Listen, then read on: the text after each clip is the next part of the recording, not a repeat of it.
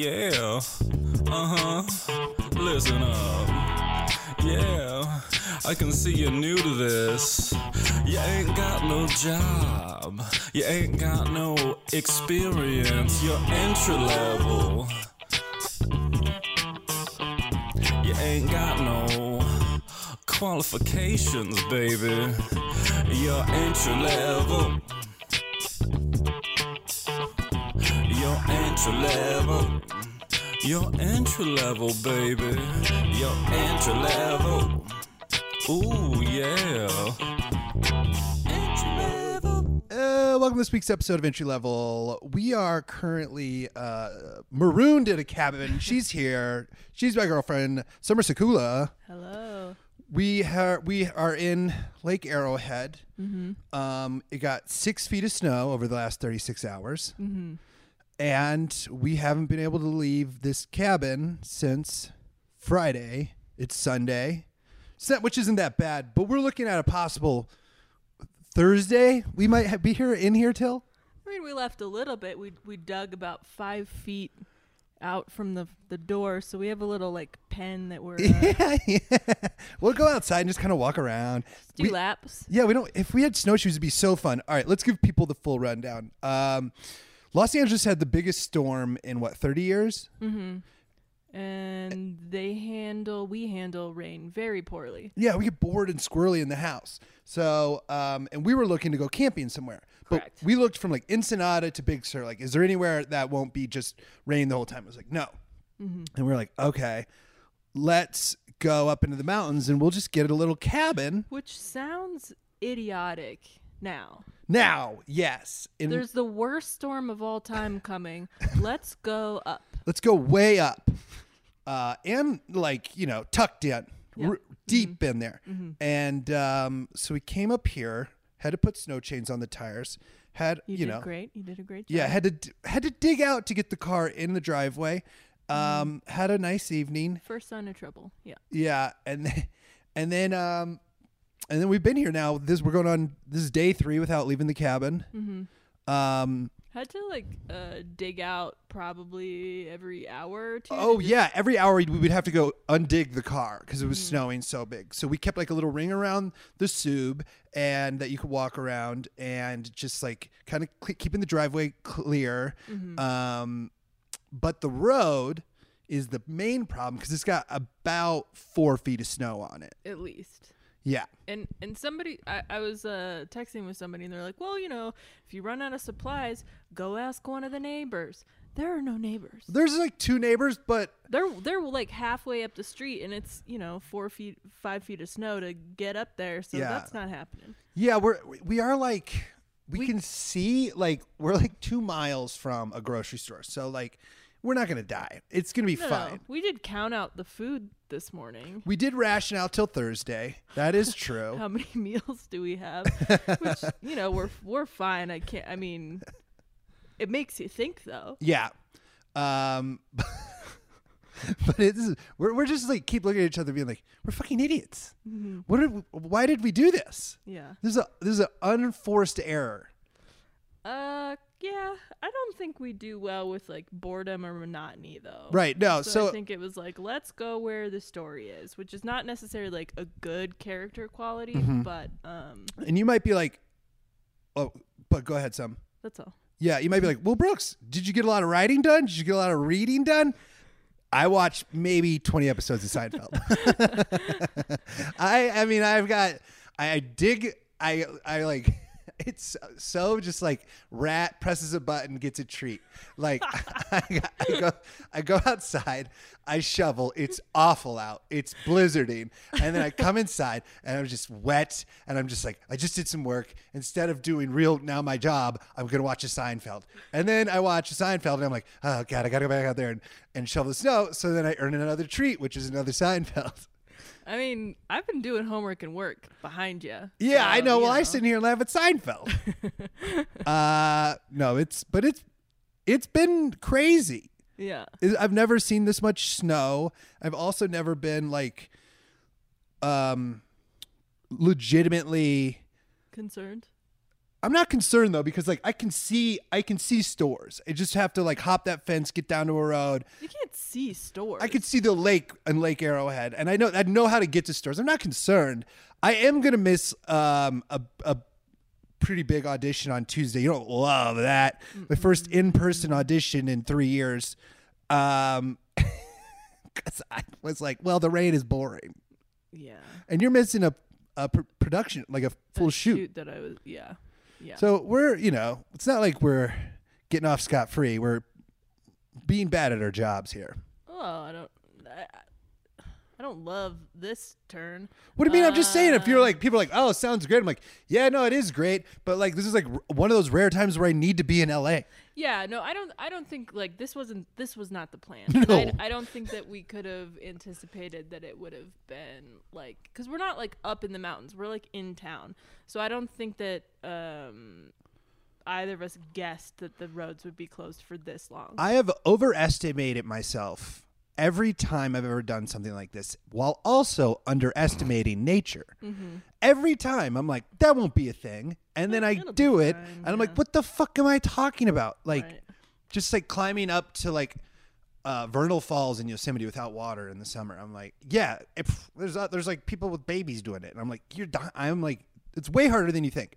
yeah. Um, so we're stuck here. Um, Do you want to go through the list of movies that we either watched or yes, tried let's to do watch it. Here's how off? bored we got. We we watched all of Babylon, all of it, Yeah. not just like a half hour, and then we're like, well, this is unsustainable, which is what you should do with that movie. Yeah. Um, and then we watched, you know, two and a half more hours of that unsustainable pace of a movie. Yeah. The on- the only way you're gonna get through it is if you're locked in a room. Yes, which we are.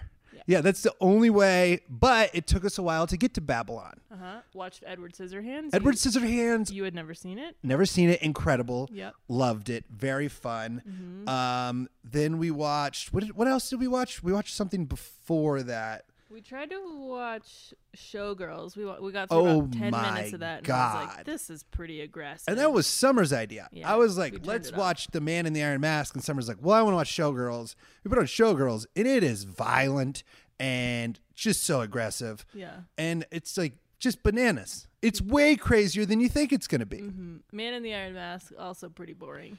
Well, that says you, Mm-hmm. uh, but we, we skipped that one. What we did like was Chaplin. That's also how bored we are. We Yeah. watched the movie Chaplin. Yeah.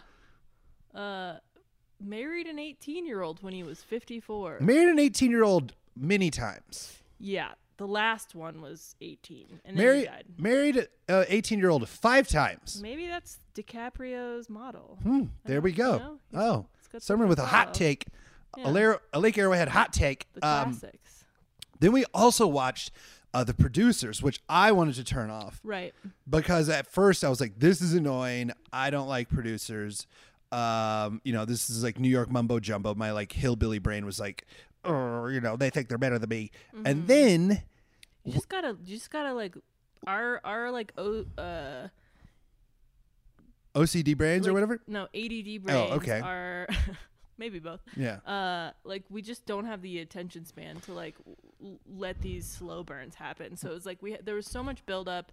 It's an old movie, and I was like, "There's gonna be a payoff." It's Mel Brooks. Like, there's gonna be a payoff. Yeah, but I have never seen a Mel Brooks movie I liked.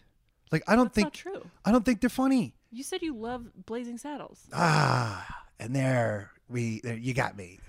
See, yeah, yeah, that one does that doesn't count to me. Uh, Um, you're wrong. but I'll tell you what, this guy shows up, Dick Shawn, who plays Hitler in Springtime for Hitler in this movie. Spoiler alert if you haven't seen it, but I think we're past the spoiling part. He's the greatest comedic actor Summer and I have ever seen. Yep. Like he was like the funniest dude of all time. He's this dude. He's also the guy in It's a Mad, Mad, Mad, Mad, Mad World who he's, keeps yelling like "I'm coming for you, Mama." And then we go, we look up his old stand-up, Yeah. And it is like some of. I'll put a link in this episode. It's the best late night set I've ever seen it in my whole fucking life. It's from 1954. They go on this uh, Dick Shawn deep dive. Right. Everyone's like Andy Kaufman stole Dick Shawn, and then everyone's like Robin Williams stole Dick Shawn. Yeah, it's ins- it's insane to for either of us to have n- not known this name. Like, Yeah, I don't and I know like- why he's not like more famous, more beloved. Maybe he is, and we're just No, but I read like these old comedy fucking books when I was getting into comedy. I love comedy. I'm obsessed with it. Yeah. It's just I think Dick Shawn died in uh, 19, 1987. 1987, Yeah, Uh, but like you watch me like he is doing Robin Williams. They're like, no, he's 20 years before Robin Williams fucking started. Yeah. So Robin Williams doing to him. It was great. brilliant. Bottom line, producers was awesome. I liked it, um, which goes heavily against my no movies exist before Billy Madison. and uh, Well, that- and that led us into Chaplin. We're like, okay, let's like let's uh kind of take a look at the con- like the classics of comedy in in eras that are like you know beyond your accepted range. So that's kind of been a fun uh, Right. like you know, and then do you want to tell them our score on Connect Four? I don't Oh, it's got to be like nine to zero. 20 to 1. You have not won not one. me. You have not won one. Oh, I You've tied. one. Uh, yeah, and it has Double Dragon, but in this this cabin's very fun. It's got Double Dragon in it, but Double Dragon. Here's what you need in an arcade game. Um, you, you need stakes. It's got unlimited quarters. I don't care if I die. I'm not. I'm just not. I'm taking too many chances. I just don't, uh, my heart's not in it. Summer has not even touched the arcade machine. Nah. What a jerk. Um, but uh, played pool. We played Ticket to Ride. Yeah, Yeah, you learned Ticket to Ride. know, and now we're rationing out um, No. steaks that my grandparents said. and had to dig out the barbecue. Uh, we did. I don't know what I- I think. Uh, is there any like comedy classics you have? that I want to see? Yeah, and then next however many days we're stuck here. I don't know. Also, we got an email from the people who are renting it from, and they're like, "Hey, do you need more time?" I'm like, "Yeah, I'm not going to even respond to this email." yeah, it's like owned by like a bank. It's yeah, one I'm one like, it, look, if somebody shows up to clean this, incredible. I will follow them out. get me out help, of here. help me out of here. Yeah, we're squatters now. We're literally squatting in a house. I'm not paying anymore for this. We're squatters. We have squatters' rights. This is ours now. That's my Double Dragon arcade. Uh, yeah, it's been you know, it's been a weekend, mm-hmm. and it is no sign it's got to stop. But I do need to stop watching Seinfeld and start doing something else. Yeah. I uh maybe we'll like dip back into Andy Kaufman. I know I know plenty about him. I kind of like this whole like uh people we don't know anything about. Yeah. That's that's been fun.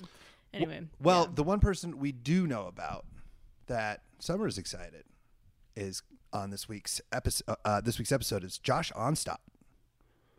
He's the best. Yes, he's uh, our friend. Um, we, me, Summer, Josh, and his girlfriend slash partner Paloma all went to Las Vegas together. And we talk about it in this. And Josh is a great musician. Yeah. And he's just like the sweetest, coolest dude in the world who has a great band and like a great new project that um, he's gonna that he's gonna release some music with that we talk about. That's awesome. Yeah. So I'm excited to hear about it. You guys are two peas in a pod. And, Yeah, he uh, brought over um, a bottle of wine, and you by the end of the interview, you're like, "Oh, I think they drank the bottle." Because I'm like, "Ah, man, you're the best," and he's like, "You're the little best, man." Aw. Yeah, so it's very fun. Josh is great. Um, Summer and I might be redoing this whole experience in Montana, uh, March 16th. Uh, yeah, 16th and 17th. Um, in Bozeman at Last, Last Chance Comedy. We're going up to Bozeman. We're getting a cabin again, maybe a hotel. We don't know this time. We're not sure yet. Uh, we're gonna do some comedy in Montana, and then after that, a lot more shows coming up in um, Dallas, Houston, uh, Batavia, Illinois, um, and uh, oh Dayton and Columbus, Ohio, plus Des Moines. I don't know. Go to our website, check it out.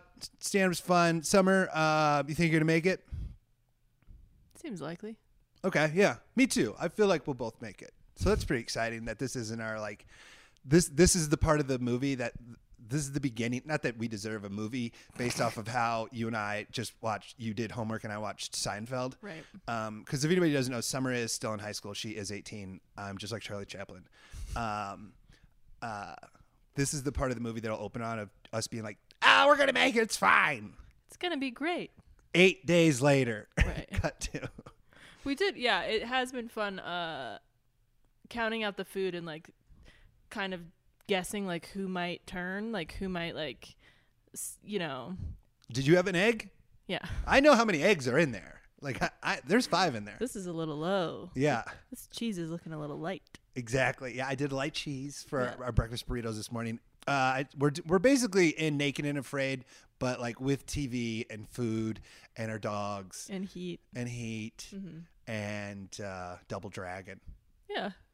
Exactly. and we're same. still i'm still like it's only been it's been two and a half days but it's you know what you can do i'm part of me is like you know if the if the roads don't open i'm gonna like walk to the bar later which is like five miles away It's not the first time you've said that today. i know i know i said oh i wonder i wonder if dogwood is open you're like no There's like, I like how you said you could just walk down to the lake. There's like five foot fences that are under snow right now that you can't see. Like, there's a there's a lot to contend with, but you know, yeah but like if i'm starving i'll like get i'll do it starving is the same as getting a beer at Dogwood. I'm not gonna do that. I'm just saying. Um, cut to in the movie. Two hours later, me at Dogwood, and then eight days later, me dead here. Like totally able to get out. Absolutely able to get out. And you're like, I'm leaving now. Well, I think it's our little our little like four foot pen in front of the house is getting a little old. Is really, you know, there's only so many spins you can do around. Even the dogs are like, come on. Yeah, yeah. I'll take a photo. I'll put it on the uh, entry level Instagram. Check it out. Um, enjoy this interview with Josh. Oh, oh shit! I, I just remembered I got to do something. I'm gonna play um, on the outro. I'm gonna play uh, one of the songs from Other Lives. So that's pretty fun. fun. Yeah, and I have no excuse not to rip it off YouTube, and I've got no excuse not to do it. I'm not doing anything. So enjoy this interview with Josh, and then enjoy one of my favorite songs from his band at the end of this. Summer, I love you. You're the best. All right. Um, all right. I love you too. Okay, there we go. All right, I don't know if we're gonna make it or not now. Um, okay, guys, have uh, enjoy this interview with Josh and have a great freaking week. Uh, welcome to this week's episode of Entry Level. I'm here with my uh, friend um, who whose music I love, Josh Onstott. Hello. Um, Josh, you're the you're the man. Uh, you're in the band Other Lives, which uh, I listen to often, and then you have a new project coming out. Um, what's it called? Collie Hobbs. Collie Hobbs. Yeah, it's kind of like the. Well, we both are, I guess. Is Iowa considered the Midwest? Iowa, I think, in my brain, is the only Midwest. yeah, so arguably is Oklahoma the Midwest? That's the question. Right. guess, To me, you guys are the, the like Southwest. Yeah. So I wanted to do a country record. So Collie Hobbs is sort of a country rendition of my is songwriting, what's been in my head, you know? Yeah, and I've heard some of it, and it's super fun. Uh, Summer and I listen to it. Like you send us demos, and it's so fun. Um, but we're like, what's cool about you, Josh, is we are like so rarely do you find like new friends like in different industries as an adult, Yeah. and you're like one of my new like best friends. I know, man. I know. Well, I knew the second I met you because uh, we kind of have that, and you mentioned this. We have this kind of Midwestern disposition. It's kind of like this insecurity thing. Well, yeah, I think, but we we also like wine, which you brought over some wine. Yeah, yeah, um, yeah. But I think I th- I think the first time we met, I was reading Killers of the Summer Moon, Killers of the Flower Moon. Killers of the Flower Moon. Yeah. at this bar that you uh, work at sometimes, um, Covell. Yeah. which is like the coolest natural wine bar in Los Angeles. It rocks. Like, there's not a wine list. You just go and you're like, "What are you into?" And then they let you try a bunch. Yeah. Yeah, and um, it's super expensive unless Josh is working there. Yeah. I mean, it, it is, uh, it's one of those places, man. There aren't that many like it. No. And it's cool. I'm so lucky to have that as a side But hustle. Sure, guess, but you like, know, so I'm sitting there, I'm reading Killers of the Flower Moon, Yeah, and yeah, you're yeah, like, yeah. I'll do my impression of you, which is uh, like a southern Will Forte. oh, that's like exactly where I'm from. Yeah, And, like- Osage County. yeah, there's a map on it, and I was like, pulled the map out, and like, this is how we meet, and Yeah. we're both. You're like, yeah, I'm like right there. My dad like drills oil over there. Yeah. was so we're from Payne County, but Osage County is where my brother-in-law bought a big farm, and they started filming that movie, and I was like, John, this is like right close to your land, you know? And he was like, Yeah. Well, yeah, because it's a new Scorsese movie that's coming out that I saw. The runtime is like three hours and forty minutes. Are they going to keep all that? I hope so. I think everybody's like, Yeah, they should keep all of it. Right. I mean, Yeah. At at a certain point, you know, like we have learned, like I think every movie we've ever like truly loved, they were like, it's too long. Like The Godfather, they're like, it's Yeah. too long. I'm like, is it? Titanic. Oh, it's way too long. Was it? It's fine. I think we need to do more indulging myself. Like, I think we need to do double records and triple records. Right. Because I guess that's the whole thing now, right? Yeah. It's like, Content. but it's all perfect. Um, Yeah, it is but, all perfect. Okay, so either way, we became friends like pretty quickly because I lived right next there, right next to there, and um, we were just buds like right away. Yeah. And we've gone to Las Vegas together. Yeah. Uh, we went and saw Shania Twain. Yes. You saw me uh, make seven hundred dollars, then cry. Uh, with how I was so drunk, I cried. Uh, describing my friend that summer. After that is when I started going to therapy. Summer's like, you can't cry in front of our new friends. But but we were like my my girlfriend Plum and I were like that was great because everyone you know we're in therapy we're like wow straight into vulnerability Well, I was yeah, I was just sometimes like I'll miss my friend Kevin Barnett and it'll just like hit me and then after when we got home Summer's like, "So therapy?" And I was like, "You know what? Yep, I cried in front of Josh Paloma. I'll go to therapy." that was great Uh, it was in Italy Italy Yeah. at the MGM or something or whatever. It was so fun. I haven't even thought about it since you you mentioned it No, I know because I've gone to therapy and I fixed myself. yeah yeah Uh, but we did all that. It's been so fun. But like, Josh, explain like because you were in, you are in like way successful band that I do enjoy listening to. Um, how did where the heck are you from? How did it all start? Okay, so I'm from uh, Cushing, Oklahoma, which is the like the oil pipeline crossroads of the world. So they determine the gas price there every day. So my dad was a petroleum engineer. He raised me. Um, I just kind of I came up in a very small town, and uh, How big? Cushing's like population seventy five hundred, close to there. Okay, that's I mean, when you're in LA and you've like because Manchester, where I'm from, is five thousand. Oh, because it's smaller. Yeah, but it's just like like like when you meet a guy out here, you're, you're like, oh, we're yeah, okay, we get it. Yeah, you kind of get it right off the bat, and and I mean, I mean, there's a huge prison in Cushing, which I was kind of like, do they count those people? they do, so that that's part of it. So we might have closer to like Yeah, yeah, exactly. whatever. But but um, anyway, uh. Uh, yeah, so I came up there. I went to Oklahoma State. I I knew that I could write songs like at an early age because I listened to a ton of music, and my dad was very into music and vinyl and all that. That's super cool. Let's go back for a second before you go to Oklahoma Yeah. State. Just like what the fuck is Cushing like? And you know, in the '90s when you're growing up, you know, riding bikes around, Yeah, so rocks. it's a it's a really small town. You feel really safe there. There's no crime. Like Mm-hmm. everything's you know Friday night lights. I played sports, all that. yeah, you were super into baseball. baseball and football yeah and and it was like uh you know there was a lot of pressure for that Mm-hmm. as i think a lot of midwestern towns Small towns, yeah, like like sports are the only thing Yeah. that that truly like.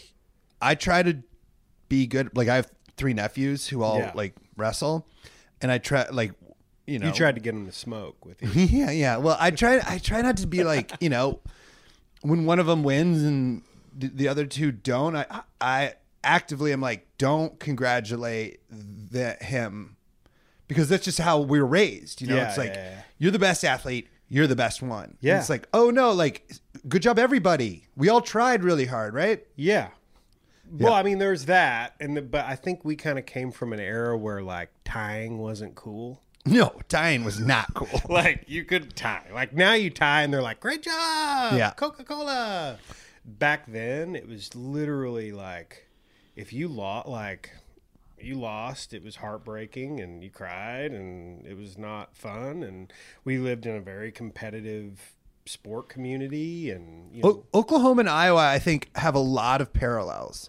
Whereas, like, I'm sure um, a lot of people will tell you, like, oh, I've never been to Oklahoma. yeah, Uh, a lot of people have never been to Iowa. Yeah, same. So it's like the people who are from there are like, well, I get it. There's no reason to go, but like, I lived there for 22 years.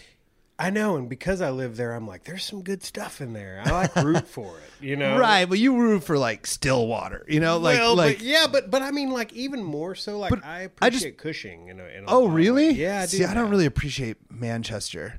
Um, I appreciate Iowa City. See, I Mm-hmm. equate like Stillwater, which is where Oklahoma State is, to like Iowa City, where it's, Yeah. I'm sure like you know a liberal kind of island in the middle of this conservative desert. Yeah, like when I went to school in Stillwater, it was like a big town. Yeah, Like I was like, whoa, and it's only population thirty thousand. but like twenty eight thousand of them go to school there. Yeah, yeah. So it's thirty thousand, and then like twenty eight thousand. It's fifty eight thousand when school is in session. Oh, wow, They okay. leave, and it's like, but yeah, I mean, Cushing was just a safe place to grow up. I mean, now there were things that after I left, I questioned big Mm-hmm. time, like you know. There's a railroad track, and all the black people live on one side, all the white people live on another. Mm-hmm. Still to this day, and I remember going to college and being with my roommates, being like, "Whoa, that was kind of really messed up. like, Yeah, that's so fucked up." yeah. You have no, you don't know as a kid what's fucking bananas or No. or, or, like. I mean, it, that's what sucks so bad is like, and I think important about leaving where you know getting a sense of the world is like you don't know what racism is until you like leave because it's like I don't know Manchester's a pretty racist place but we're all Iowa we're all white so it's like what do you know I don't know it just Yeah. and then like leaving I'm like oh we were that's bad Yeah, you feel like you're living under a rock. Yes. and then you leave and you go to a university where people are they're foreign exchange students and and all that, and you're just like, wow, I'm so interested in their life and what they what are they into, and Okay. then you're like, Yeah. I'm into pistachio baklava, and I'm like, fuck, that's the greatest thing I've ever tasted in my life. yeah I remember the first time I had like oysters my mom was like who made you yeah, I was like, no one. They're incredible. Yeah. Um, did you ever have a friend? So I have like a couple friends that like stayed in our hometown that would come visit me at college. yeah. And those guys were wild Oh cards. my god! A lot of them still dated high schoolers. They're like, "Yeah, I've been with this junior." Oh like, no. Oh, so what were the jobs like that you could have um in Cushing? Like and oh, dude. yeah, it's gotta be limiting. My dad was a petroleum engineer, so I think it was his goal to scare the shit out of me. So you know enough to make me go to college. So it was kind of like, all right, you're 16 now. I got you this truck. We're gonna put you to work in the summer, and uh, you're gonna go to work on an, in an oil-filled roustabout crew What's that mean? it's like uh, like so if so if there's a let's say a tank battery or like a, an oil well that they they hold um, everything cool um, the the oil if it spills all over the ground, we're the guys you call to go clean it up with like diapers and dead animals, and like you have to pick those up, and then you have to, or like you, it, you know, it's 104 degrees outside. So I'll tell you my first day on that job. Yeah. it's like my dad was like, "You're going to work for Miller Brothers," and I'm like, "Oh, good." And it was like, "How much do they pay?" And he's like, "16 an hour," and I'm like, "Whoa." That's a fuck ton if you're 16. Yeah. And so I go, I drive there, and then I walk into this like big, huge shed barn thing, and there are a bunch of dualies outside. And I walk in, and there are just these guys that just kind of look like they want to kill me. because I'm just a kid. Yeah, you're and also like the boss's kid. yeah. Oh yeah. Like my dad got me this job. Yes.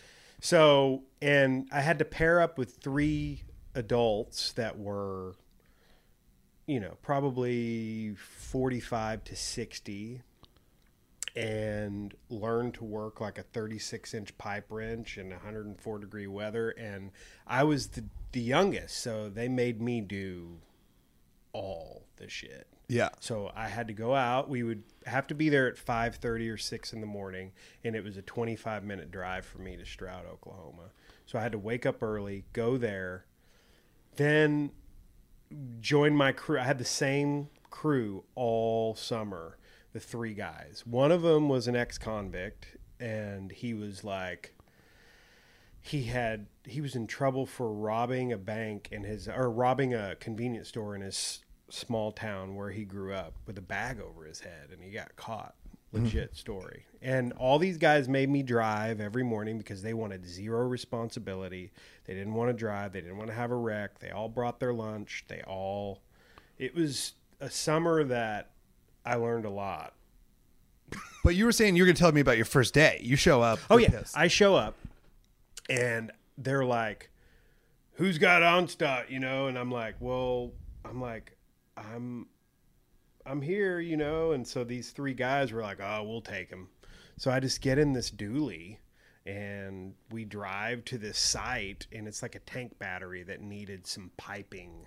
It's like odd jobs in the oil field, basically. Okay. the roustabout crew yeah. and um, the first day was like there's a huge tank battery it's probably 60 feet in the air and i'm like terrified of heights at this time in my life Yeah. and so scared You're And- from Oklahoma. Yeah. Have you ever been on an airplane No, before?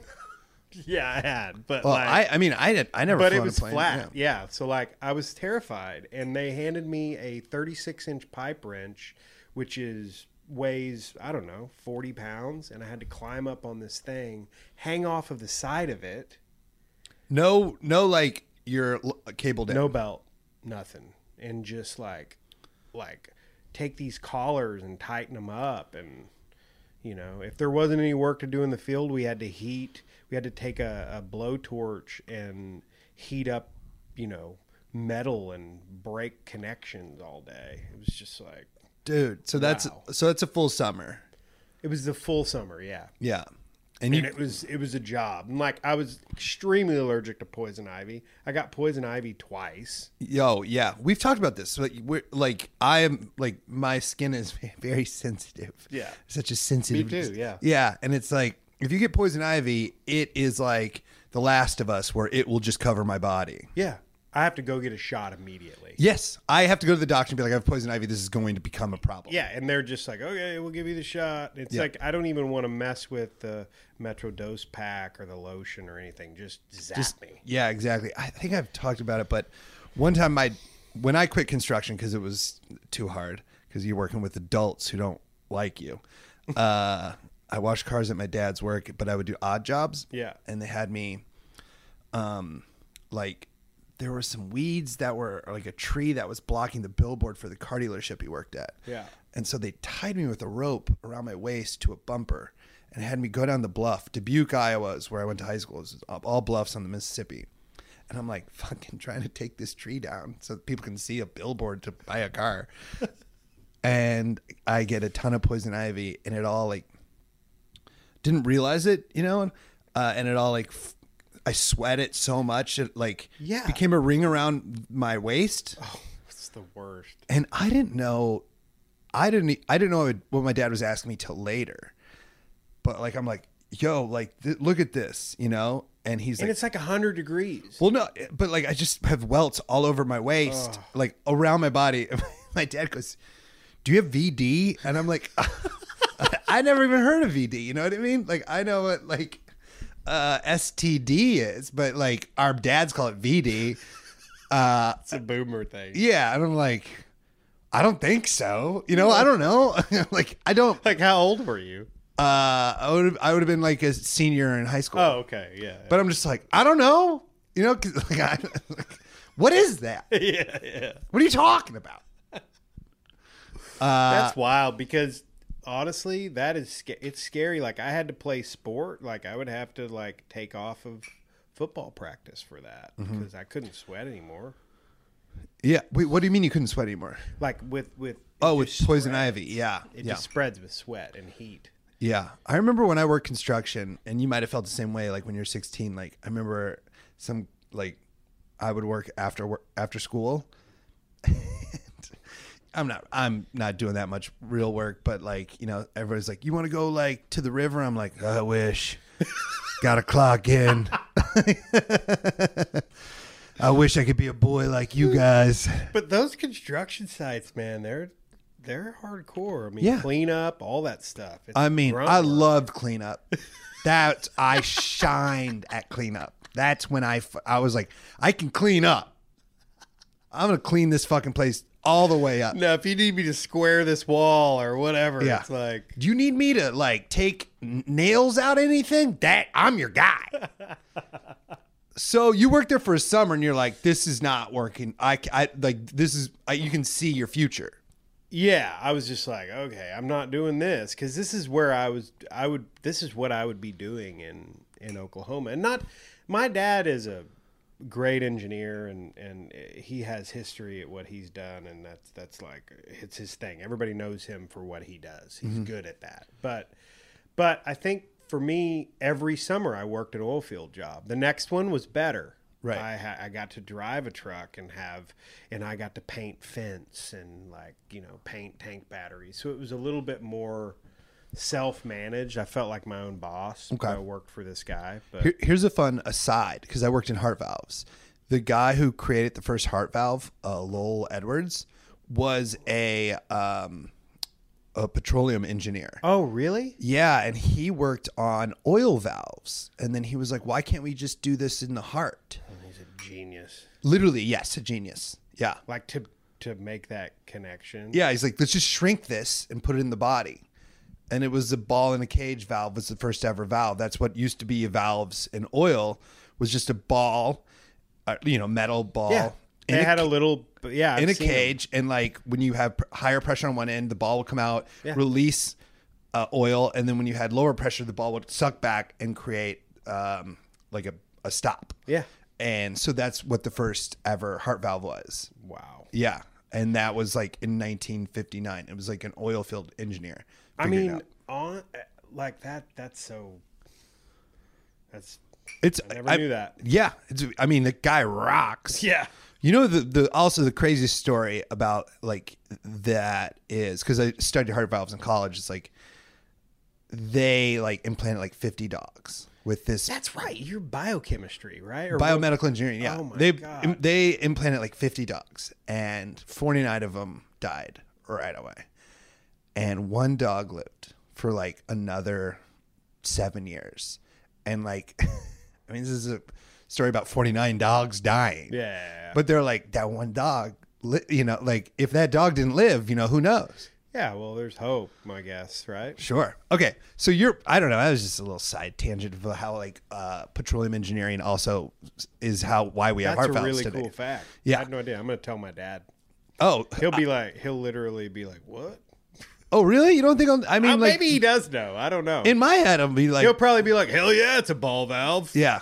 Well, it's not a ball. things were great. It's not a ball valve anymore. Now it's uh, they don't do that. Um, it's a tilting disc or uh, bioprosthetic because like a ball because when oil goes through, Yeah. um, that's fine when it hits like the cage because it's ball in a cage valve. Uh, just picture like I don't know, like a, like a little three. I'm just talking to listeners, like a three little wires with a ball in it, and it goes up and down. Like if oil goes through, that's fine, but when blood goes through it, it shears the blood and it clots it. So Oh, I see what you're saying. because because blood like w- is not supposed to like hit stuff. Yeah. So you have to go on blood thinners, uh, and then like you become kind of anemic. And if like you cut yourself, you'll never stop bleeding because your blood like. So they found a different way, but it was the original. OG. Uh, they don't do ball and cage anymore because it's like. Also, people could hear it.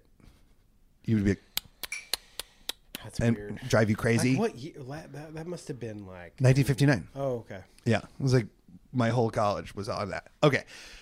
I can't believe I just took over your incredible Oklahoma story. No, but I no, was no, just no. like- that that applies. so Right. you're doing this. You're playing baseball. Uh, you're playing football, and you're like, I gotta, I gotta scoot. And so you go to Oklahoma State. Yeah, yeah. So I played baseball and football. It was really, uh, really, um, you know, we had a great team. Both both teams, like football and baseball. It was if we lost, it was a big deal, and uh, great guys. And how All far? the- Cushing is um, north or south Oklahoma. so it's northern. Yeah. Yeah, Payne County is probably an hour and fifteen, hour and twenty minutes from the Kansas border. Cool. So yeah, um, and uh, so we, you know, I had the same coach in both sports, Coach Evans. He was great. He was kind of like my second dad during that, and uh, he. Um, anyway, so I have a lot of. I mean, I was I was also terrified of him. Because didn't your dad play like almost pro baseball? My dad got to throw against like uh, Cincinnati Reds. Like, yeah, he was close. He was really good, but he got hurt. Yeah. Yeah, played mean, Triple A. Triple A. I mean, my dad convinced us growing up that he played Triple A baseball with R- Macho Man Randy Savage, which Randy Savage really did play baseball. I don't know how my dad got that fact. Mm-hmm. I tried to write a joke about this about how like the internet has ruined dads lying to their children because like he he knew his name was Randy Poffo and we're like the only way you could know that is if you played AAA baseball. There's no other way he could know that. That's funny. Yeah. Yeah, I mean, it's like a thing. Back then, I feel like I don't know. They had these AAA baseball teams that would go into small communities, and I don't know how they did it. I guess they the recruiting was better. I don't know.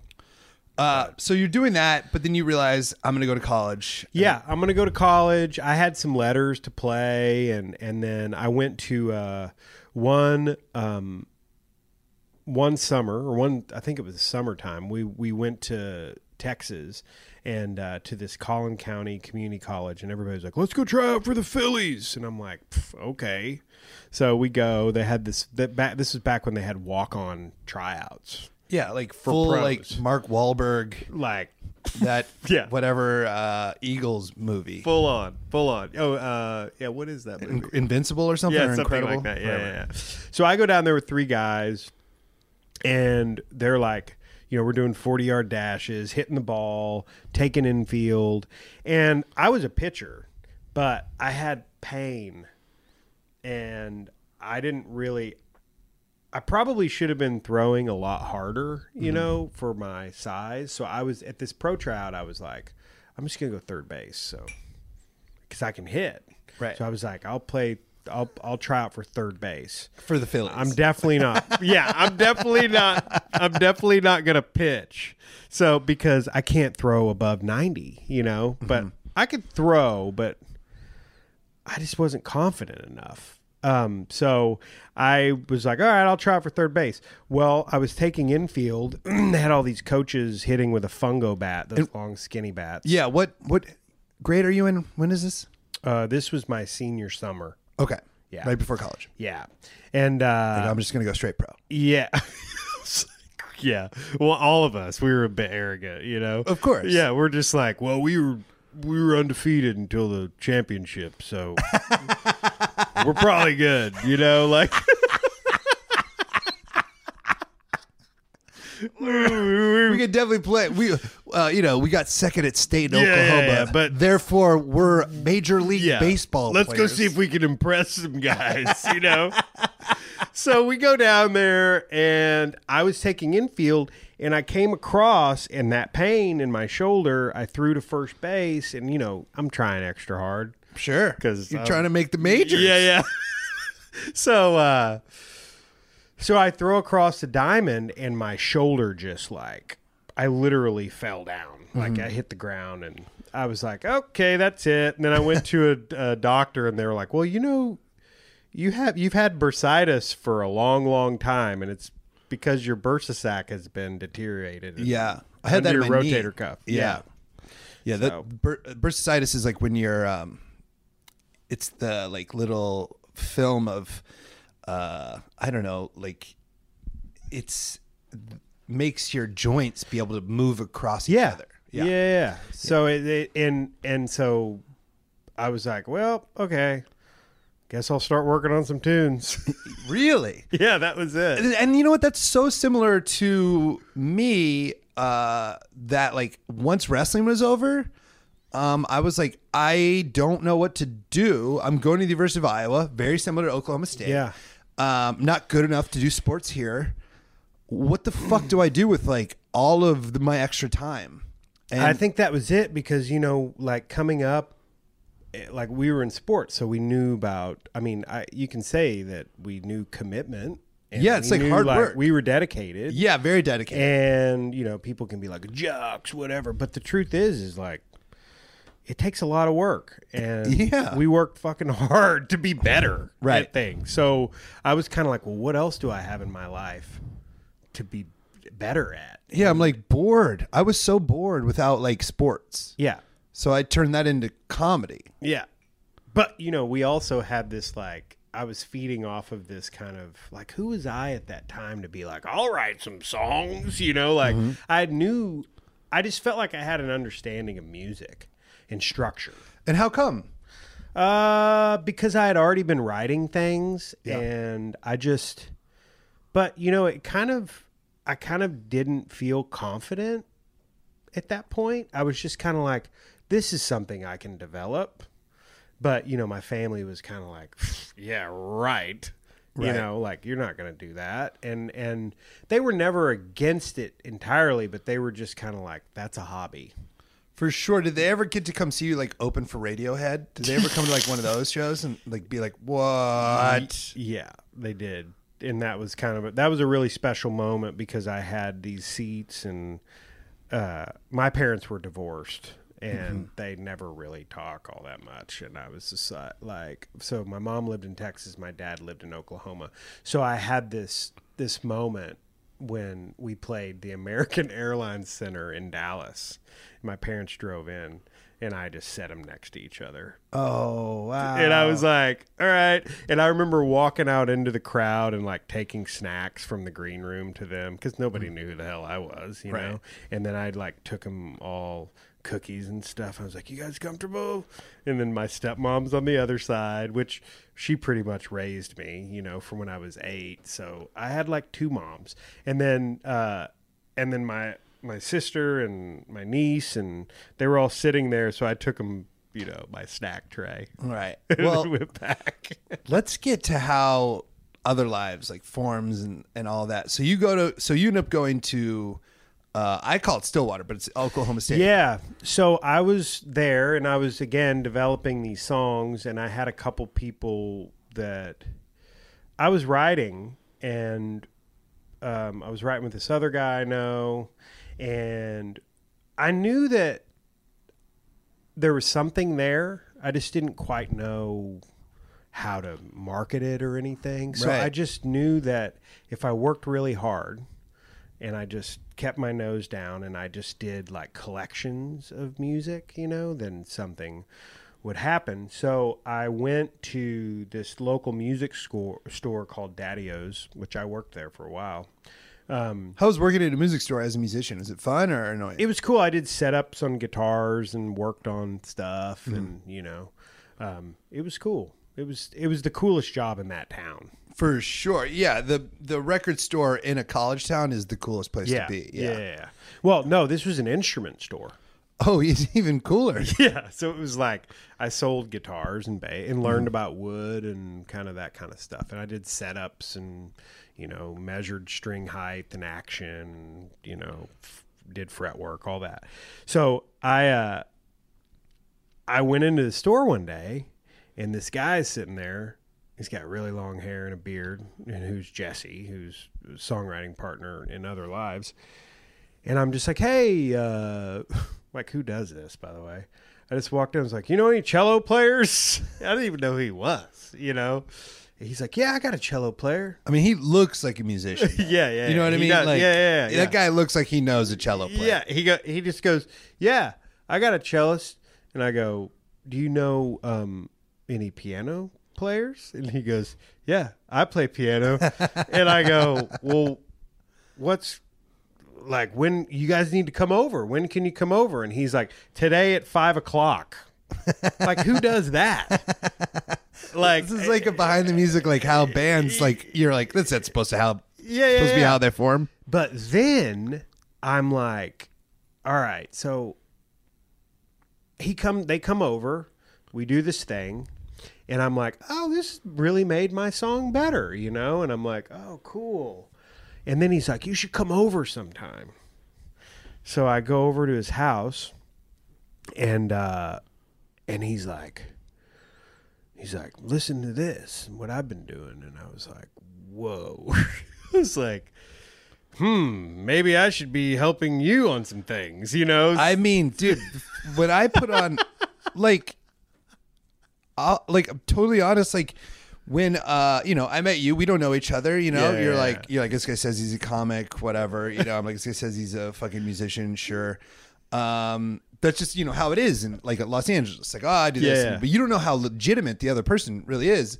And like I was like, I gotta put, I gotta check out this guy's band, and it was fucking awesome. Like I'm not joking. Like I put it on. Like I think it was called Dust Bowl number four. or Or. Dust Bowl 3, yeah. Dust Bowl three, and I was we like, have a 1, 2, and 3, but, But the 3, the yeah. th- I, either way, I was like, this rocks. like it's so weird and ethereal and yeah. like like Thanks, man. indie rock, like primo two thousands, like oh, like I was like, that's who I was just talking to. it's fucking. So like that's probably you probably like when he's like playing that shit, you're like, what the fuck? Yeah, well, it was it was actually like this is the this is it was like funeral music, and I was kind of like, Yeah, that's- and I was just he just goes, I go, what have you been making, man? And then, uh, and then he hadn't shown anyone. He's like, just don't tell anyone, and like I was just like.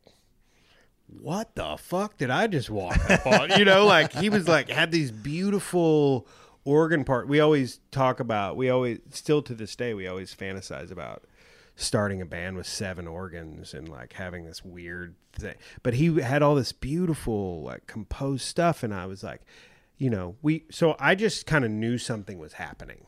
Right. This is all in like- Stillwater. Yeah, and I was like, I want to be a part of this. And there's this dude named Colby who is the drummer, and Jenny the cellist, and there was just three of them.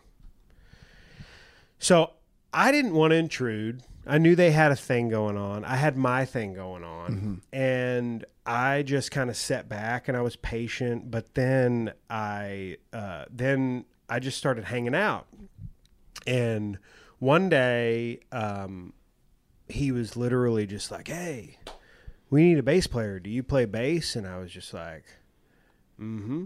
Yep. Yeah, I do. and I remember like literally learning bass over like a Christmas break or something and learning how to read tabs. So because he had written this three hour long instrumental trilogy that had to be memorized on bass. And I uh-huh. was just like, well, I'll tab everything out and I'll be able to do it, you know? So we had this whole thing that to this day got erased because of a guy that was on blow and like in the house and like erased it. It was like an old Roland recorder where you record on a disc. It wasn't digital, and he erased the whole thing. But Jesse and I and Jenny and Colby Did the wrote this- cocaine guy just erase their three hour like memorized thing? He did. Yeah, he totally did. And does Yeah. he feel bad about it? He doesn't. No, and he's I don't know where he is now, but Right. but at the time He's probably in Cushing at the jail. I don't know. Probably I don't know. Um, but and then Jonathan came on, and Jonathan started playing Rhodes, and then it just ended up being this band. But we were we were called Kunek initially, Okay. and so then one day, like So are we- you guys becoming like the coolest band at Oklahoma State? I mean, at the time we we did like this three song demo thing and started handing them to everybody we knew, and then we started playing shows. And but dude, all we did was play music. Like from eight, eight we would wake up in the morning and start at eight or nine a.m. Are you still going to college? Yeah, kind of like uh yeah, it was like I was skipping some class. Right. I was this took over in a lot of ways. Yeah. I, my friend slowly became his band slowly became the coolest band in Iowa City. Yeah. And they were like if Birthrights is playing at a house, like you, like that's the party. Yeah. So you go. So anyway, so we were playing like this coffee shop, this other place called Mike's College Bar, and then the university asked us to do this thing. And one day on MySpace, uh, we What year is all this happening? oh god, this was like 2007. Okay. Yeah. Yeah. 2007. Yeah, eight around in there. We get this email, and my friend Ben Elder, who you guys remind me of so like the day you walked in, I was like, oh my god, he's like my L.A. version of Ben because Ben lives in Tulsa, and he's like one of my best friends, and and so you reminded me so much of Ben, and Ben was kind of our uh, manager at this time because we didn't know anybody in the industry, but I don't even know why we had. We knew we had the potential to grow. I would, I like, I, my friend was in Birthrights, this band that's, you know, not Other Lives, but was cool for Iowa City. I was their like hype guy. I would Oh, always nice. bring him up. Yeah, I'm like, you guys fucking ready? yeah, that's the best. You gotta love- have a hype guy. Yeah, yeah, yeah. Because they, I was the lead singer until they heard me sing. Oh my god. My friend Jarrett, who was in the band, liked how drunk I got, and he always wanted an Axl Rose. and he was like, "Dude, you're just like unpredictable and crazy." Dude, I love the hype guy thing. It's the best. Yeah, You gotta have that. Yeah. But Other Lives is not that kind of band. no, it's not. it's a We're real like, band. my, I remember my girlfriends would be like, "Are you out sleeping with other girls?" And I'd be like, "Trust me, we're like the Lord of the Rings of indie bands. Like, there's no none of that." The Lord of the Rings of indie bands is Led Zeppelin, though, and they were Well, I guess so. other Yeah. we're not that. right, Me being arrogant again. right. But uh, but I guess we're the don't know. Either way, you Whatever. guys, you- you had your shit together. yeah. So we were just really into the Lord of the Rings. Right. Um, but uh, so then we get this message on MySpace that uh, is like, "Hey, when are you guys coming to LA?" And then underneath it just said Beastie Boys, Beck, all these like this manager, and it just had all of his the, the Mars Volta and all this. And my friend Ben goes, "I think this might be a big one." and we were like, okay. So I emailed him back and I was like, sir, um, we don't have a van. We're not going to be out in LA anytime soon, but we're trying to get into South by Southwest in Austin, you know, and Yeah. and then we didn't get accepted and then we got so the only way that we could get a show there was basically playing at 1 p.m. in the afternoon at a free taco spot mm-hmm. and he came to see us and then he's been our manager ever since Yeah? And then had you changed your uh, name yet? he forced us he was like he's like kunek is the worst name i've ever heard in my life yeah, I mean, Kunek does not like. Kunek isn't a bad name if you're like, you know, like an emo punk band, but Yeah. you guys are, uh, you know, funeral tribal band. Yeah. It's like, that's not Kunek.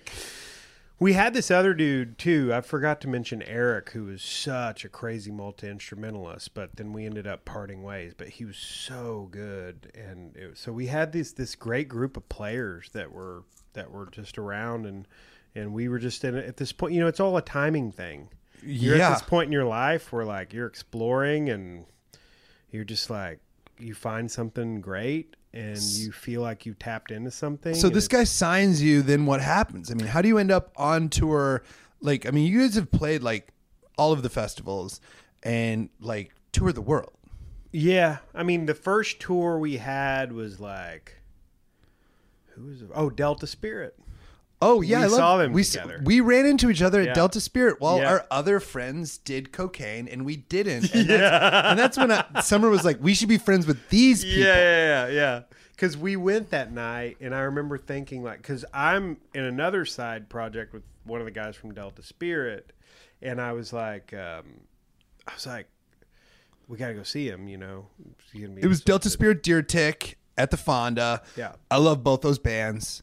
Yeah, and we were like hanging out, me, Summer, and two uh, ch- don't need to be named friends of ours, mine, were getting after it, and then we ran I into missed you. and- that. I didn't know. I well, was that's just because like- they were up in this. They were getting after it in the back, and we ran into you guys because we were still watching the music. Oh yeah, because that and I remember like that was a cool show. It was really Cool fun. show, yeah, yeah. Yeah. We ended up hanging out upstairs, but yeah, I mean those guys are great. So you went out with They them. gave us our first tour, and it was like grueling. It was like thirty shows in thirty days in the dead winter across the north. And I remember calling my parents at one point with the flu, and I couldn't sing harmonies, and I was literally like a baby. I was just crying. I was like, I can't do this. And my dad was like, Shut up. Yeah. You can too.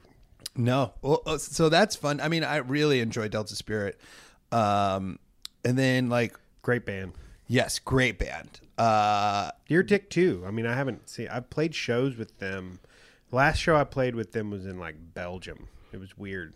I love those guys. Um, like genuinely, I think they're cool. I hung out with them, and um, they're good dudes. Yeah, Yeah. great guys. Um, and their music rocks. Mm-hmm. It's very fun. So, uh, you go on this Delta Spirit thing. Your album comes out, kind of blows up, right? First record. Where'd you record it? First record we recorded in L.A. and we couldn't get arrested on that record. It was a shit. Like the first record. I mean, I don't. It it, it was. It's this weird situation where we paid a lot of money. Um, the guy that produced it's my favorite drummer of all time, Joey Waronker. He drums for Beck and and uh, he's phenomenal, great guy. Um, and but I think the idea was that You know, You know- I, I, I can I can say this. I'm sure it's fine. Um, I I love Beck, yeah, but Summer went on like two like dates with him, like never even made out or anything. But now I'm like, fuck Beck. yeah. Well, I mean, I it's think uh, I mean I, I'm so wrong, Yeah. but I'm just like that guy stinks. He like went on dates with my girlfriend. yeah. Well, it's easy to yeah. It's like I no, it's just like I'd be the same way. stupid brain. I'm like, Yeah. no, he was like, like I have his album, like his vinyl out there that I, I w- refuse to Plus, play like- if Summer's around. But if she's gone, I'm playing Beck all day. Like, how do you go on a date with someone you've that makes up so much of your like? I don't know. Like for me, like I don't know. Like if somebody was like, "You're going on a date with PJ Harvey," I'd be like, "Oh my god!" Like I can't do that. Well, I the first time I ever heard, I didn't even like Beck until he played SNL, and because I always just thought he was the loser guy. You know what I mean? Like that's all I knew of Beck. You know, like termites jumping on a bam bam. Like that's all I knew. And then when he did SNL, I was like, who gives a shit? I don't give a fuck about that guy. But he was doing the Morning Phase album, and I was like, this is the like, are there Yeah. angels out there? I mean, there, there. Well, I mean, and C- sorry about that. There's Sea Change, which is like you know Nigel Godrich produced that. Of course. there's I- like all these records. I had records. and no like- idea. and it's just like he has. I think he's reinvented himself multiple times, Mm-hmm. and you know now with the pop stuff, I don't really care about it all that What- much. But yeah. but he's a hell of a songwriter, and he has always had a hell of a band. According to Summer, a, a nice, a nice man. oh, cool. Yeah. That's great. Um, okay. I've never met him personally. Well, Summer had lunch with him, so I don't like him. I remember the Chili Peppers were coming through, and he, he- she was like, "Should we go?" And I saw Beck was opening, and I was like, "Nah, Nah. yeah, nah. I'm so dumb." Nah. Uh, okay, so you you can't get arrested on your first album. What do you mean by that? Yeah, I just mean that nobody cared. Like it was like I think our manager at the time was shopping it around. We we we signed on with Red Light and we ended up and not nothing. They didn't do anything wrong. It's just I think it's easy for artists sometimes to point fingers at people. And the reality was is that was a record that we didn't do our best on mm-hmm. and we we didn't have the time so a lot of times you'll go in with a with like a production budget Right. and especially if it's like a studio you only have 30 days to create something prolific So let me let me get your point of view on this because like the first Kings of Leon record is like to me my favorite album I of all time. wholeheartedly agree Uh But like that was their vibe. well you but you guys vibe is more like like it's not as like you guys aren't like we don't know we don't care you're like very you're we're like, curated it's like a studio band no I, I, and i don't mean curated it's just like you you just seem like more like, no, we want this all to sound perfect. Yeah, we are. We're And very yeah. What I dug about that first Kings of Leon record is like, this is not perfect, and they don't care. Well, and that's kind of what I love about the country stuff is that I can just like it's like an unmade bed. Mm-hmm. Right. I can just like fuck this. I'll fire up my Tele and put feedback on it and Yeah. flip the world off. You know, there's part of me that's kind of been like, you know, you get caged in this preciousness Mm-hmm. of creation, and you're like, oh well, this is. I just I think it's important to create an outlet to where you don't have to be that precious. I think- but then there are more things that are more tucked. Well, I think, I mean, we're just like, I don't know, just talking and drinking wine right now, but like, I got way too precious about my about what I put out into the world for comedy. Yeah. and like didn't didn't put anything out because I'm like Yeah. it's never finished, it's never finished, never finished. And just like in the last like three months, I'm like, "Ah, fuck it, I'm just gonna fucking put stuff out on Instagram. Like I don't care. The joke, it, it was a there. Here's a joke, and I'm like, oh, that's how I used to be, and that's how I got to where I was. Like the less precious you are is like what I kind of like sometimes. Well, it's it's you. You know, Yeah. you don't. You're not. I mean, I don't think of you when I think of you. I'm not like, well, he's so precious about everything he talks about. You know what I mean? I Yeah. would say, however you can convey, however you can show yourself, like do it. I mean, I think that there are certain, you know, mediums for expressing yourself. Like other lives will always be a, a very precious project because it was my baby and our baby, and Yeah. we'll always make sure that it's polished and continue to make records until we're, you know, dead Yeah, but but I think that there as a as a as a producer songwriter, you're kind of like I don't know, I want to make a jazz record. yeah, Let's get weird, you know. Let's do like an acid jazz record or something. I I've always wanted to challenge myself in those ways, and I think you know it's that's the best way to be. Well, that's uh, also what's so cool about you is like you're like you're like yeah, we I have this band, this you know known band, but then I do my own thing when you know because I can't imagine how hard it would be to be in a band because like I think about quitting comedy. You know what I mean? You Dude, I can't wait around on You those put guys. five more people who are like unsure. That is like I'm like it's hard enough to control one guy and uh who's doing entertainment. but you know what feels we all have this sort of in our creation we all have this sort of sacred spot that we honor Yeah. um, and i have a, a sacred relationship with jesse and john and and that where, where we come together to create something then we know that we're going to do it until we come out with something great Okay, so how does the second album? So you, you said you, you didn't feel great about the first album, Yeah. but the second album is the one that hit. So Tamer was kind of like this was the funny thing. We spent all this money on the first record to have it sonically, you know, produced and I mean, killer cast like Darrell Thorp, all you guys like they did they did an incredible job like um, but the record that ended up, you know, getting into people's homes into their earbuds or wherever however you listen to music was Tamer Animals and that was the record that was created in the front room of a, house. Yeah, I mean Kings of Leon first album. So. Yeah, and it It's ended like, up it's who you like- were. Yeah, it ended up just being like this. There are crickets and things on it that like they're scars and they work. Where'd There's you- something to be said about that. Where did you record that one? Stillwater. That's it, Yeah. dude. You know what? I was like, I was really into um, shooting the special in uh, Los Feliz at this Yeah. taco stand, uh, Best Fish Taco, and like I just went to Chicago and I was like, what am I doing? Like I got to go back to the Midwest to shoot a special. Like go to where you're from. Yeah. Do it there. I mean, Jesse just moved back to Stillwater. We're doing another record in Stillwater right now. And Yeah. it's like because we went there, it's like this vortex. Like we went I went there to write with Jess and his wife Kim and like we busted out like 8 to 10 tunes in 4 days and I was just like, "Whoa." And then I left. Yeah. And I was just like, there's something here. It's Yeah. weird it's a weird thing and I know that you know, but I do a totally different thing here. So it's like Well, how was how was like how did you get picked up onto the Radiohead tour? Okay, tour? so we Because toured with crazy. we had we had a great uh, booking person, um, Jackie, who who's you know now still a great booking person. I don't even know if she books anymore. I think she owns part of Paradigm or something, um, which was bought out. But I don't even know. Um, anyway, um, but uh, we we went on tour with Bon Iver. Oh, okay. Um, oh, no offense. Yeah, Snooze. yeah. I can't get through it. And I mean, he's from very close to where I'm from. So I but you know what? him. They were a killer live band. I, I think that that's I think that that's probably what I'm missing. Seeing Yeah. them live would be super fun. I'm just like, what am I fuck? Like, I, I like, yeah. uh, look, man, I love depressing music, but yeah, pick it up a bit. So so there's Bon Iver. We went out with him. We did some dates with the National.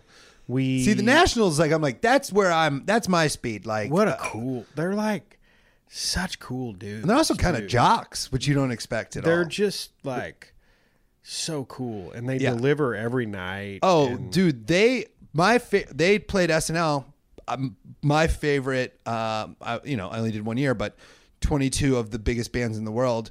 Best performance was the National. Yeah. because I think they um, took it like it meant a lot to them. I mean, you know what I mean? Honestly, those guys, they're one of the only bands who like pump me up when I go watch them. I I like, like- I'm like, he just hit his freaking mic stand on the ground. Yeah. I love it. When you know, he- like I'll Yeah, grab when people. One of the and- Dessners is like, you know, banging his guitar Yeah. off the ground just for like some sort of like sound effect. And I, I need my girl. I'm like, what? Yeah. This fucking rocks. And meanwhile, Aaron and I think Bryce even had a little bit to do with it, is like producing the new Taylor Swift record. yeah, that's the one part where I'm like, guys, don't do Yeah, that. yeah, but I mean, like, but there's a whole other muscle to exercise, like outside of songwriting and being in your band, like, and that's kind of why I do other things. Is like, you you can't wait around on your band all the time, For or else sure. you end up being a resentful asshole, saying like,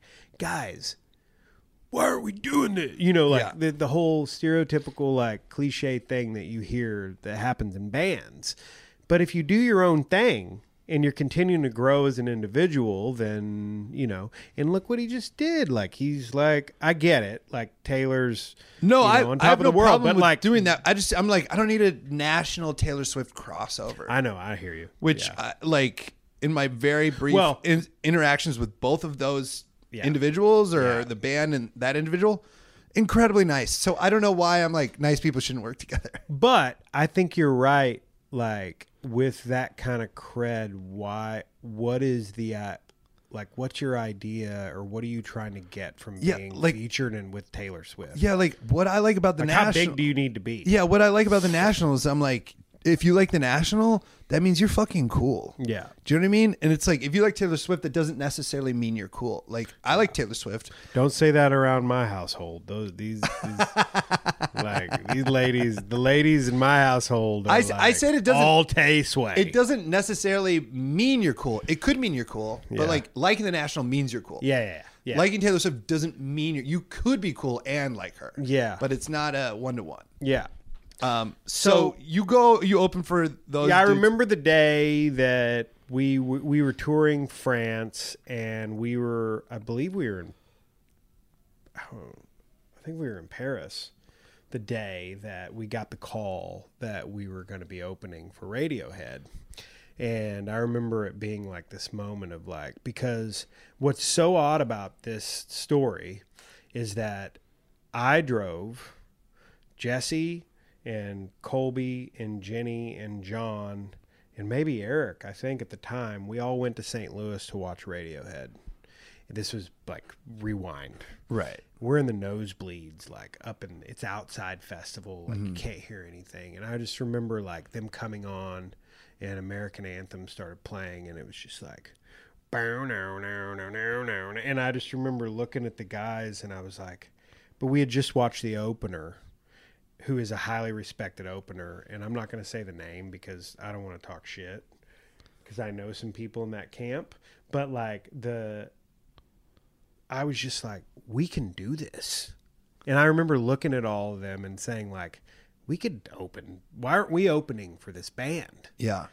fast forward like six years later, and it ended up happening, and I was just like, so that was a moment for me. Like I was just like, is this like some kind of a, I don't know, what's the word for that? Uh, I don't like like premonition that I had. yeah, I guess so. Yeah, yeah, and and then uh, it ended up happening, and that that was, you know, I remember being there and thinking like, how do I be present in this and not like be thinking about other stuff? I just want to remember this, you know. That's awesome. Instead That's- of like, you know, because. I didn't think I would ever get another chance. I mean, I guess I'd love to tour with like Nick Cave and Warren Ellis or something. Sure. but, I mean, like- but the fact that you're like be present, like I wasn't present for like one second the one year I did Saturday Night Live. Yeah, that's what. Well, that was my next question. Was like, or were you? Did you feel present? No, I was I was scattered and freaking out and never thought it was cool. I was always like, this sucks. Yeah, I think I was more like, like, how do I, I know this is is? I think I was so afraid of like, is this the pinnacle of it all? You know, like you you're in that moment, Yeah, which you probably had the same thing. Is like, hope I don't fuck this up. that's all it was. Yeah, I mean, there's a there's a wall uh, of every cast member's ever been on Saturday Night Live. When I was there, it was like 120 at the time. You know what I mean? Yeah. And like, I would just look at the people I didn't recognize and be like, don't be like, don't be that person. So that's where I lived. Instead of being like, this is cool, I was like, don't fuck this up, which, you know, ultimately it fucked it up, but like by being so terrified, I think. So I'm stoked that you like enjoyed it.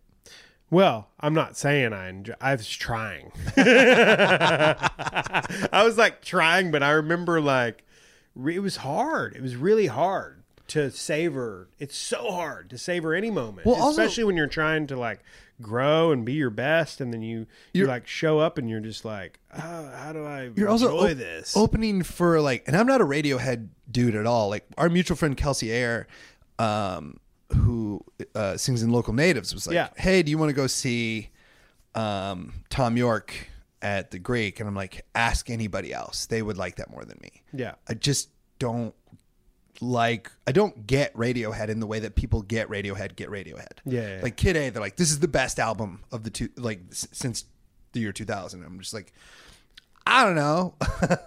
I mean, it's it's subjective. Uh, I kind of like definitely- "By the Way" by Chili Peppers a little bit. You know what I mean? Like, absolutely. I'm just like, I'm sure. in- You're like, I'm from Iowa.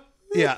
Uh, I, I'm sure if you know music, you're like, yeah, this is the, one of the best albums of all time. But I'm just like, I, I don't know. It's a little. Well, some people don't. They don't, and you know, for me, they don't get it, and it's it's fine. It's not that you don't get it. It's just everybody has preferences. Well, also, I was trying to just ask what it's like to like, because they're playing giant arenas for people who are obsessed with them. Yeah. What's it like opening for that? great question. So you show up, you totally over order merch.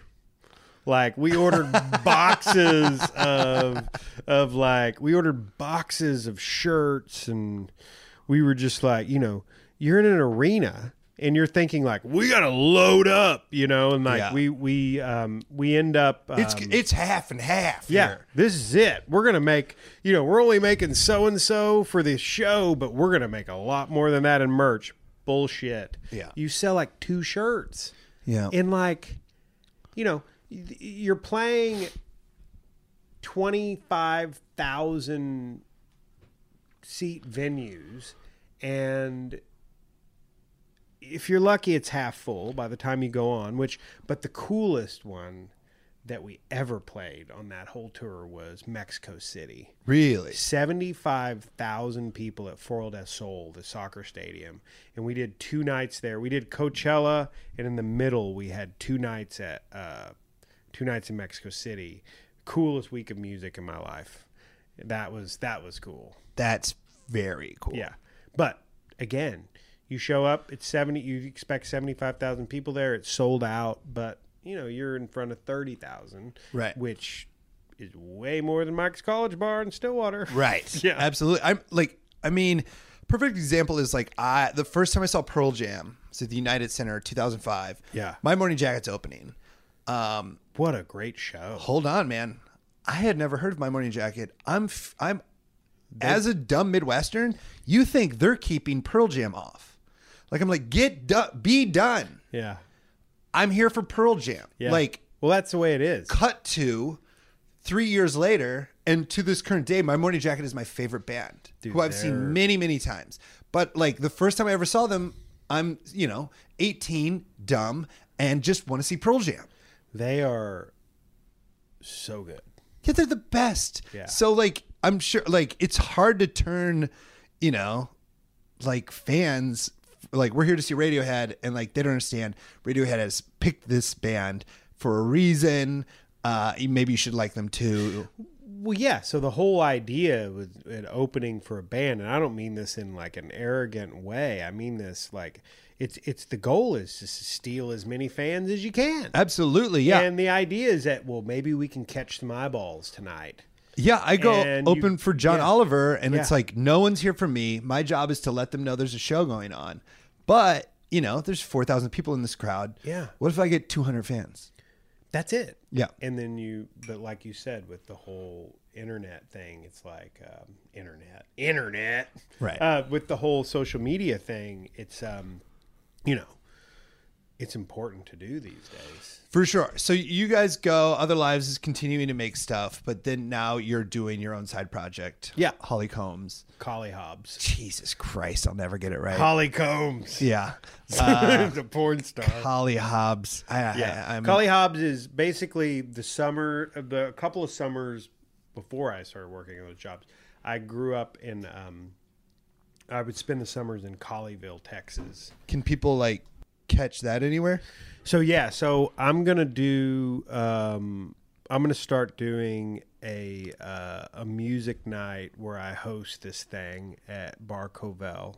Well, we were talking about doing a music comedy. Yeah, night. yeah. I think we should. Yeah, but I, I I'm gonna do it every third Thursday in the sidebar, and I'm just gonna kind of like. I want like guys like you or people that we know to come out and do kind of a I don't want to call it a variety show, but Right. more like just drink good wine and because I love wine and Yeah, you know more about wine than anybody I know. includes Carl Hess. Carl's great though. Yeah. But wine and then uh and just come out and listen and like like my favorite songwriter. I do a ton of co-writes. I've met so many incredible songwriters in this town. Mm-hmm. And uh so have like, you know, two or three uh musicians, you know, a comic or two, um whatever it is, but just whatever kind of uh inspiration Yeah. sort of, you know, and here's how good of friends we are. We've been talking about putting this show together for a year. Yeah, yeah. We're always like, "What are you doing? Yeah, it's like let's get a When drink. are you going to be around?" let's get a drink and let's talk about how we get that show going and then it just turns into drinks and we're like oh yeah i forgot to talk about the show well, but we're we're we're always working on things, and it's Yeah. like I think we realize that it's like when it happens, it'll be a blast. And Yeah. it'll be fun. Um, but I think. I think what I've found in the ever changing uh, landscape of, of the music industry is that, um, you know, it's important to post and do all those things, but like, you know, releasing music isn't, um, it doesn't have to be as sort of structured as it used to be. And I feel like people want to connect in a live format, and I'm a big, I don't know, I'm a big fan of that. So we're going to start doing that. yeah Um, record should drop in the spring. i mean i'll definitely promote it i'll have you back on to like do a guest intro but i'll also promote it um yeah it's super fun i mean and like I, i've known you for the last like three years it's been very fun i remember bar covell where we met like is where i found out uh, I had when we sold Wheeling Motors, we threw a big party there, Yeah. and That's where I met you, and then I was like, I want those friends. well, I like think you I, had all your friends ragging out. I was like, I want to be in that group. I I'd met you before reading, and then we dropped because I sold a network television show, just like two thousand dollars. Yeah, you guys were sitting outside. Yeah, and it was. And I remember thinking, like, I was like, we're gonna be friends. yeah, and I literally went home to Paloma, uh, and I was like, I think I just met my new friend. and she was just like, You made a friend? And I was like, Yeah, I think so. yeah, it was very fun. And then, cut to two years later, I'm at Bar Covell when I find out after two years of development, uh, the show's not going. Uh, you weren't there that night, but I just I so Well, I we hung out like two nights after, Right, remember? but I- you did stand up, and yeah. then but I just remember crying. eh, like Bar Covell is so like, hey, the show's going, and then two years later, like cried inside of it, just being like, fuck. I was, I I remember you doing your stand up that night at Hollywood Improv, and we came and you crushed, and as usual, and then we we left, and I was just like, so how's the show? And you're like, uh. and I was like, "Oh shit!" I'm like thinking we're having this conversation in the corner of wherever we were, like, "Oh, this is such a larger conversation." and then you were just like, and because I remember the build up because we went to Vegas, and I remember all those things, and I remember thinking like, Well, because we went to Vegas like the day after we turned it into Fox. Like we flew to Vegas like the next day, and I was like, yeah. it's it's a done deal, Josh. "Yeah," and we're just like, I have those photos, and they're great. Yeah. We had a blast. Yes. Uh, but I am just excited to continue this friendship, and um, Me too, man.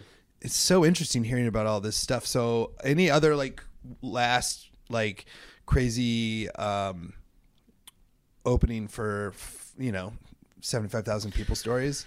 Um, man, I mean, I'm trying to think off the top of my It's all right. We can always just I just have you back on and do like a guest intro. Yeah, I mean there are definitely stories. I just have to kind of think like, okay, like what you know, What's okay to say? what are some stories to bring to the table? Like, today I don't. I'm like, I'm just I'm just speaking on pillars of time, you know, Right. No, of course, I remember. Well, Josh, you're uh, like literally one of my best friends, and Yeah. it's so nice Same. to like make a new best friend like at 36. I don't know if that's old or not. it's a very confusing age. Um, but uh, but I know that you're like, and also, you know what? Hey, can I like rip a song from Other Lives and play it after this episode? Yeah, for sure. Whatever okay, so we're gonna go straight into an Other Lives song after this, so you guys can hear, um, and then go check out all their music. Um, uh, but you know, as a fan of this podcast, who came over here clearly knowing it was Yeah. about previous jobs, Yeah, and then being, and then being like, "Wait, you have a podcast?" you know, because you listen every week. Um, that I always have the guest take us out of the episode. yeah. So uh, thanks for having us over, me. Thanks for having me over, and uh, you're my best friend too. We had some wine during this.